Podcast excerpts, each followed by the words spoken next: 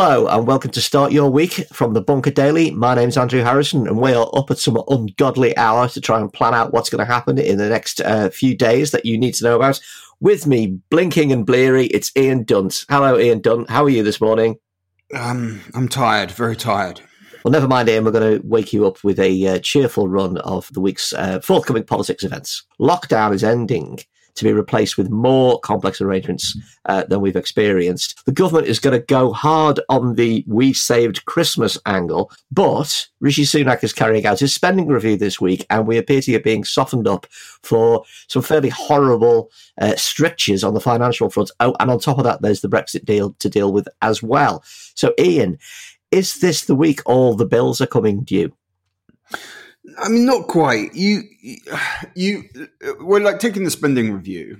Um, this is really when we're going to start getting a picture of just how much damage we're taking over COVID, basically. I mean, all we've had so far is the sort of the Office of Budget Responsibility stuff in the summer, which is kind of scribbled down on the back of an envelope, sort of, look, this looks like it's going to absolutely twat us. Now we're going to get a better picture of just how much damage it's doing. And the damage is going to be substantial. I don't think um, he's going to be coming out. You know, we're going to start getting the sort of mood music at most for the kind of sort of you know consolidation that we'll get further down the line on national finances. But I don't think there's going to be any clear picture of that at the moment.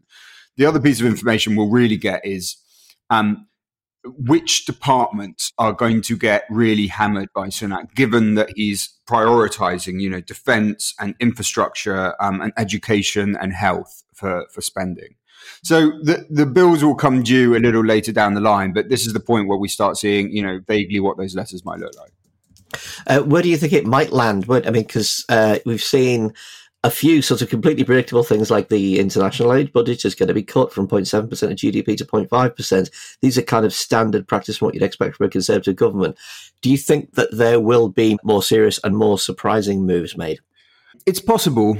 I don't know, is the answer. Um, we do know that, well, we don't know, but we suspect that it, there's going to be budget sector pay constraint. What we do know is that there'll be public sector pay constraint, which will probably be kept at about 1%. That is not a good, I mean, to my mind, that's not a very good idea because the last thing you want in, a, in an issue like this is to do anything to restrain demand. Um, and that's one of the things that you do by taking that very easy route of clamping down on public sector pay. But nevertheless, it looks like that's the way he's going to go.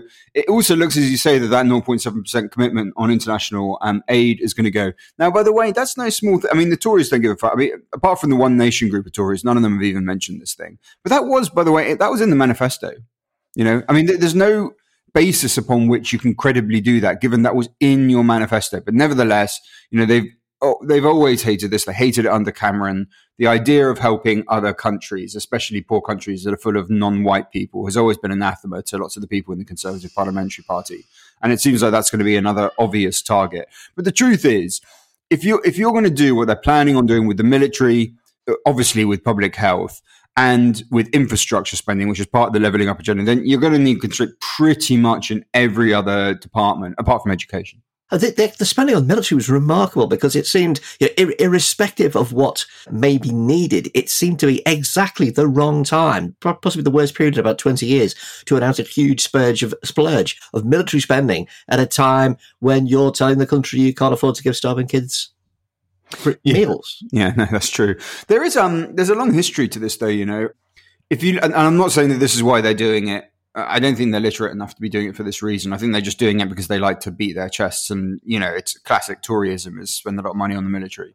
However, your classic sort of Keynesian proposition, right, is that you put money into public spending to stoke demand during recessions. Now, weirdly enough, for the right wing in Britain and especially in America, the kind of Keynesianism they've always been very, very comfortable with is military spending. Like you take Reagan, right? I mean, Reagan known, you know, for as being someone that cut spending, cut benefit programs, etc., etc. He pumped money, he borrowed money, and he pumped it into bolstering the military. So actually, this is this has got quite a long heritage of the way that right wing governments engage in uh, in stimulus is very often through military projects. So in a way, it's actually kind of traditional conservatism. On, on this traditional conservatism front, Boris Johnson has promised no tax rises, no no VAT rises. So, what kind of room does Sunak have to manoeuvre anyway? I mean, the big levers of an economy seem to be deliberately placed out of his reach. Yeah, well, and Johnson's also said that he doesn't want to do austerity, right? That this is a word yeah. that he doesn't want to be engaged with in any way, shape, or form. And that's one of the things I think that's protecting us at the moment is that the government's own narrative from before this crisis is creating some sort of limited block to them being extremely economic illiterate, eh, eh, eh, economically illiterate in their response to the crisis. I don't think that will last forever. Um, and I think that, to be honest, by the time we get to 2024, 25, then we're going to start seeing them attempt to rein this stuff in. And of course, at some point you want to, but really that's, that's not the manner in which you should be going about it. Like we have an extremely anomalous recession right now, right? It's not like there's any kind of structural reason for the recession in the economy. The reason it is happening is because there's been a catastrophic impact on demand because of a public health emergency. And that would mean we would expect that, and of course we haven't seen it yet, and we'll have to look at what the projections are, but, but we would sort of expect that after coronavirus is over, there will be a very, there'll be a, a very strong period of spending by, by consumers, right? You really, there's lots of pent up demand that people want to go do stuff. They want to go out. They want to buy things. There'll be a lot of people, even though a lot of people having a very, very hard time. Those who actually are slightly better off, and not necessarily hugely well off, but slightly better off, are actually having a pretty good financial time during the pandemic because the spending they would otherwise have done going out to restaurants, etc., going on holiday, they're not doing. So suddenly they've got more money than they've had before. So you've got these two things coming together for after the pandemic. People with suddenly more money than they've had for a long time, and people with more of a desire to get out of their house and fucking spend the stuff than we've had for a very long time. So, on that basis, you would have thought that there would be a boom afterwards. And then the kind of thing you'd want from a government, and I'm not saying they're sensible enough to do this, but the kind of thing you'd want is for them to say, look, over the next few years in the long term sort of prospect, medium term, will gradually pay back this debt by small, subtle increases in taxation, by natural inflation rates, uh, and by economic growth. That's the way to do it, but it doesn't necessarily mean they'll be sensible enough to realize it. Well, that brings us to Christmas because there's uh, today's front pages are full of Christmas has been saved and the sort of you know the, the dangling of a minor consumer boom on the back of Christmas spending. A full lockdown is going to be replaced by yet more tiers. Non-essential shops, gyms, and uh, uh, I think outdoor sport are reopening, and there's going to be a, a relaxation of this ten o'clock closing thing in pubs. So it'll be last orders at ten, but you can stay till eleven to to finish your drinks. This will take you back to my youth of the fantastic rush to get your pints in before uh, you got chucked out. So, how important is this save Christmas goal? Both politically and economically, do you think, or is it is it uh, have they improved on the three word slogan with the two word slogan? I can't see that it doesn't make that much economic difference. I'm sure it will make a, a small one, but if you can't go, if, if it's very hard to go out, and if you're limited in how many people you're going to see over Christmas, then that does put a rather an inhibition on it. But nevertheless, there'll be some benefit from it. The main reason that they're doing it is simply cultural. You know, it's not like they did this for Eid or whatever. I mean, they're doing it right now because they cannot be seen to be clamping down on Christmas. And to be fair to them, this is a problem that's being faced like across Europe. I mean, Macron's being actually quite tough on this stuff. It's still not clear if the French are going to loosen up for Christmas. You've got various proposals going on in Spain and Germany, all of which look, I mean, for Germany, you know, losing their Christmas markets is a, a key part to the way the mm-hmm. Germans think of Christmas. And it does look like they're not going to get those markets. In our case, it looks like they're going to open up from the 23rd to, I think, the 27th, although that's still to be confirmed. And then we're probably going to lock down for at least a month after that on the basis of those five days. And, and, you know, we look at it into, that's almost like a privileged way of looking at it, right? Because we're saying to ourselves, well, okay, well, I'm going to have to go into lockdown afterwards. But actually, for lots of people, it won't be that simple. It'll be that we'll have lots of, you know, Christmases by definition, a multi generational event. It's when the young and the middle aged and the old get together. So you're going to have a bunch of young people, you know, going from university campuses or whatever, right to meeting the grandparents. And lots of people say, well, eh, you know, practice social distancing. It's like, well, actually, one of the worst things you can do with coronavirus is be in a closed room without an open window, be drinking and talking to each other. You know, because the more you drink, the more sort of animated you get, the more you talk, you laugh, you arguably mm. shout about politics all of that is terrible for transmission.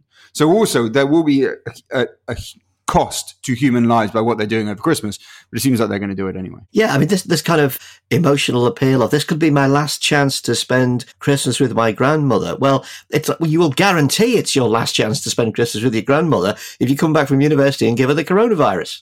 It seems to be an odd and limited way yeah, of thinking about this. I think we're all we're all a bit traumatized by it as well, aren't we? Because no matter what you think of Christmas, I mean, it is it's one you know you, you definitely have those people in your family that you always think, well, I just they will lose their shit if Christmas doesn't happen. You know what I mean? Like this is a, a core part of how they look at the year and the prospect of being alone for it is too awful to sort of even contemplate. The other thing is just the the remorseless logical reality of what coronavirus entails and how it's transmitted.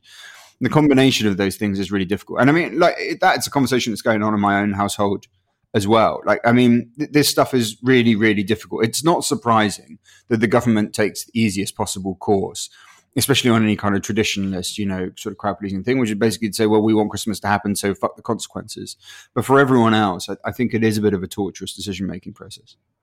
I quite like the uh, the public health official in the northeast. I, I, I forget his name, who, who said we should just do Christmas in June. and I thought that's great. We can all pretend to be Australian and you know, be outside, you know, white wine in the sun, Tim Minchin, all that kind of thing. But it's not purely cultural, is it? Because there is a business reason to this. There are there are businesses that are hanging on by their fingernails. Christmas is an, an opportunity for them to not exactly, you know, turn themselves into successes, but perhaps just hang on. The spending is, is enormously important. And the backdrop to this is is very rebellious and restive conservative backbenchers the Guardian this morning is saying that Johnson has effectively bought off a revolt from these uh, backbenchers with a promise of instant testing with results there and then.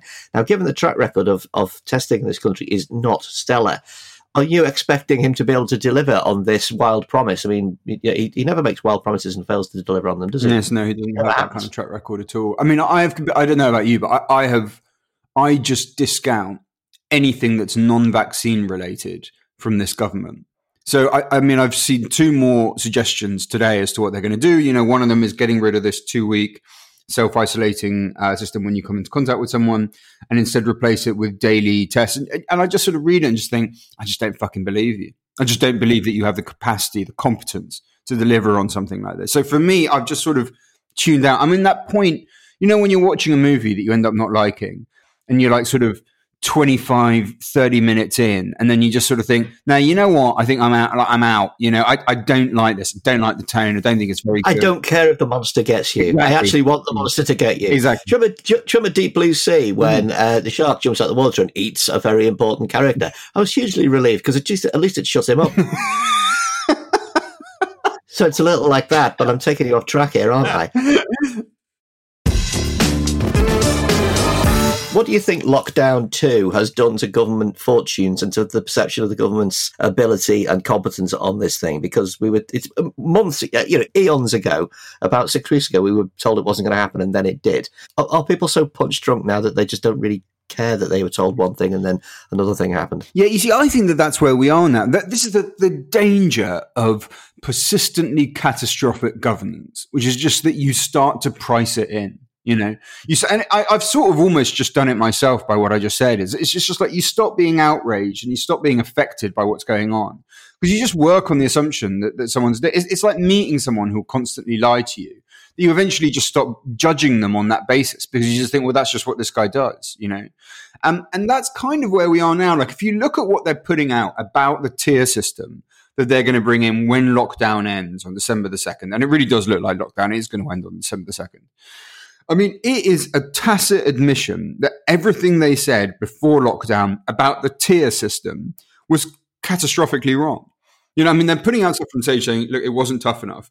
They themselves are basically going to a system where tier one doesn't exist, tier one from before the lockdown doesn't exist. Tier two is basically what tier three was before the lockdown. And tier three is basically lockdown, right? I mean, it's pubs can't open, uh, restaurants can't open unless they're giving you stuff to take away. Cinemas are closed. Gyms are. It's lockdown, is what it is. You know, no indoor mixing.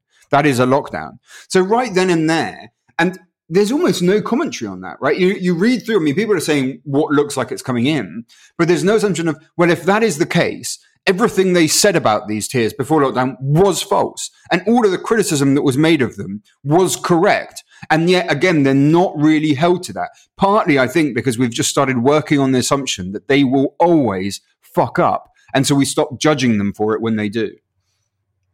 As somebody with a January birthday, I know how dismal January can uh, can be. I, I think it's going to be a real doozy this year uh, as we return to a brand new tier, tier four. The entire country will be frozen in carbonite. So, um, on top of all this, uh, let's not forget Brexit deal, uh, which is, seems to have been on ice for a while, spiraling, stacked over London like a like a like a plane that nobody wants. We've been told to expect news one way or another this week. You know, come what may, without fail. What are you expecting? Yeah, maybe it's hard to tell. You know, it's it's it's coming down to the wire more than I more than I thought it would. It hasn't made me question my belief, which has occasionally been looking alarmingly more like faith that there will be a deal.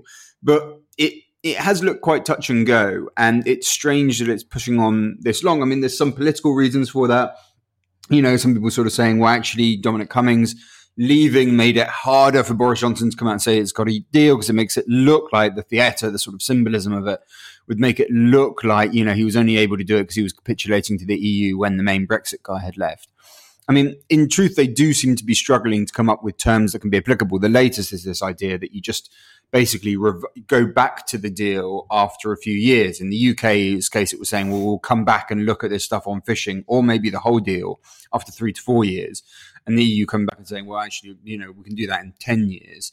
So again, you're, lo- you're looking at ways of trying to re- reduce the friction of the immediate moment in, in how the deal is being processed. But it, it looks like we could have something this week. I wouldn't put it past them to go. We've had plenty of these deadlines before. We, know, I mean, the, in terms of the ratification of it, we, we're getting sort of news that the European Parliament might return after Christmas, but before New Year's, to sort of vote on the deal that was through. So lots of people are doing a lot of work to figure out how can you get this thing done in terms of the legal sign off on it at a very, very high pace, a very, very fast pace.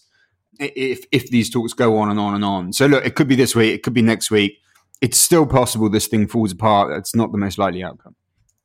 It's looking like quite bad diary management, though, isn't it? Because whether it's if it's no deal or whether it's a deal that can be portrayed as a climb down, it's going to land in the middle of a harsh financial settlement week. It's going to land in the middle of the time when Rishi Sunak says, uh, you know, uh, fun times are over. But well, you see, the thing is, I don't think Rishi Sunak is going to say hard time, uh, good time, I, I, think basically, sorry, let me let me say that again. I don't think Rishi Sunak is going to say good times are over. I, I think ultimately this is going to be like the last hurrah sort of spending review. You know what I mean? Like because there's still spending in there. That's the thing is there's still projects that they're chucking out there. If you even look at that defense thing, there's not going to be much more of that in the future, right? I mean, I think this is the last, you know, gifts gifts for everyone bit, and that's how it will be perceived at the time. And certainly when we look back on it, you know, in 2024, 2023 or something, that'll be, you know, we'll think, oh, those wonderful days where they were throwing out money compared to where we are now. So on that basis, not so much. And then also there's the fact that, you know, because it will likely be a deal, I mean, they will just treat, and I think they're right to treat it this way. A deal, it just means good things in terms of press. I mean, it's basically, for most people, the overwhelming majority of people out there, just a deal is good and no deal is bad, even though there are, of course, as we've said many, many times, many, many shit, bad kinds of deal. But nevertheless, on that, I think they'll, they'll feel all right. So it, it's not ideal diary management for them, but I don't think it's anything too tragic. And at this point, the main thing is just trying to get an agreement.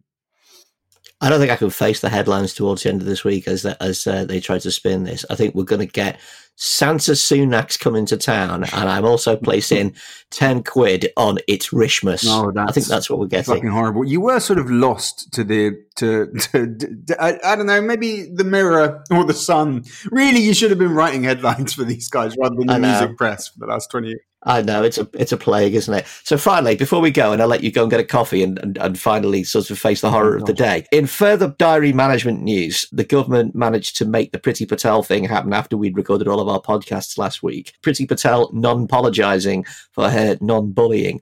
what did this do, Ian, to the vaunted reset, which uh, of uh, you know of a kind of gentler conservative government where people are treated with respect and uh, there's no uh, monstrous Dominic Cummings kicking around? I mean, obviously, look for anyone paying attention, you think that looks like horseshit. This is just the way that you guys always behave. You know, it's almost. I mean, people called it Trump-like. I mean, uh, Trump over the last few weeks has behaved so badly that one of the you know one of the great disadvantages of him doing so is that any comparison you make with him from anyone else looks unfair mm. because he is just so grotesque.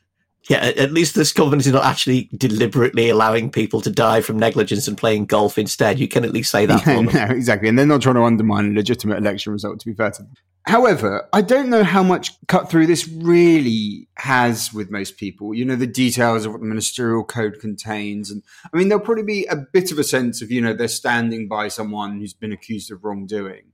But I, I don't think it will push them off course with, it, with this sort of stuff at all, really. I, I just, I don't think it will really register with voters, certainly by the time they go back to the polls. But I think even by next week, they won't really sort of take too much on it. What you can sort of expect, perhaps, is a kind of cumulative build-up of kind of tarnished honor from a government that just increasingly makes it look just corrupt and venal and self-interested um, as the years go on. And that we might get something out of. I mean, the, the rest of it, it just seemed like they will always behave in this way. And their main aim with a lot of this stuff isn't this part so much. It's really, you know, is in terms of his reset after Dominic Cummings, is more like, am I listening within the party? Are, there, are we viciously briefing against different parts of the party or different government departments? And that part, he's still, you know, it's only been a few days, but that part he's maintained after the departure of Cummings. I don't know about that that that cut through, you know, because my, my totally scientific canvassing mm. over the weekend of my mum and dad, a couple of friends, is that the takeaway is this government stands by bullies. Oh, interesting. This mm. government will stand by a bully, no matter how obvious it is. You know what people are like for forming a strong opinion based on comportment and, you know, uh, facial expression and so forth. The, the image of, of Priti Patel as a horrible bully, as a horrible boss, was well established long before this report came. And obviously, the report's been sat on since April. This is what people think, and it's confirmed. Well, the people that I've talked to, the handful, the scientific sample of a handful of people. Just before we go, though, uh, the, the, the Conservative press has been briefing madly that she's going to be demoted and got rid of anyway. As you say, damaged goods. Why not just take the free get out? Why not? Why not just play the go to jail card and say, "Well, I'm sorry, Priti had to resign because she'd been found in breach of ministerial code." Let her spend another six months on the back benches and then get her back in uh, as you would under normal practice. It seems strange to stand by her publicly, form a square around the Pritzter, as that revolting little phrase had it, and then bin her off in a few months' time anyway. Mm, although they got form on this. I mean, shit, look at Dominic Cummings, for instance. And look how well that worked out. If he'd just been ceremonially executed in the Rose Garden, everybody would have been perfectly happy. That would have been the I end. like the way that I can never really have a half hour conversation with you without you at some point descending into Stalinist fantasies. There's going to be a lot of big changes when I'm in charge here. look, I mean, ultimately, she, she, might, they might have that wrong. They might have that right. It, it doesn't necessarily mean it's going to happen just because it's been briefed to them. The right wing press have been full of an absolute load of utter horseshit this weekend. I would point you, by the way, to the headline in the Telegraph, I think on Sunday, of you know Priti Patel to organize reorganization of of the Home Office, you know, according to new management structures, which was just so full of the most basic level of um, of incorrect information and just taking the government shit handed to them in an envelope and consuming it while politely cutting it up with a knife and fork and regurgitating it for their readers that I've seen in a really long time. Really, really gross uh, stuff a lot of this stuff with Patel goes back to the core thing of how Cummingsy is Johnson really once Cummings has gone, right? So this thing of the attack on the civil service, the war on the civil service, we ultimately see that as the Cummings part. The fact that they still right now feel like they must behave in this way does go some way towards indicating that Johnson himself, in the way he chooses to act autonomously on his own stead, still does not have the ability to give in with there's a war with the civil with with the civil service. We're still trying to make sure. Well, no, I'm not going to apologise. I will, you know, protect all the people that are accused of that because he sees it as fun, that kind of fundamental conflict in government. So uh, the answers to these questions ultimately go to the heart of how Johnson is going to behave now that Cummings is gone. Well, I'm sorry that you feel disappointed, Ian. I'm sorry that you feel unhappy.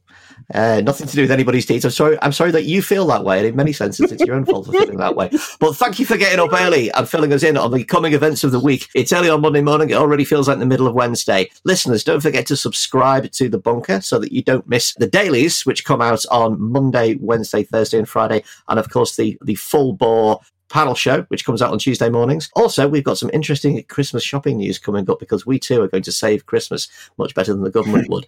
you can find out about that on the podcast soon this week, but also you can find out a little bit more if you back us on Patreon. Search Patreon Bunker Podcast to find out about getting the podcast early and our astonishing merchandise range, which is wonderful. Thanks for listening, and we'll see you tomorrow. Bye bye.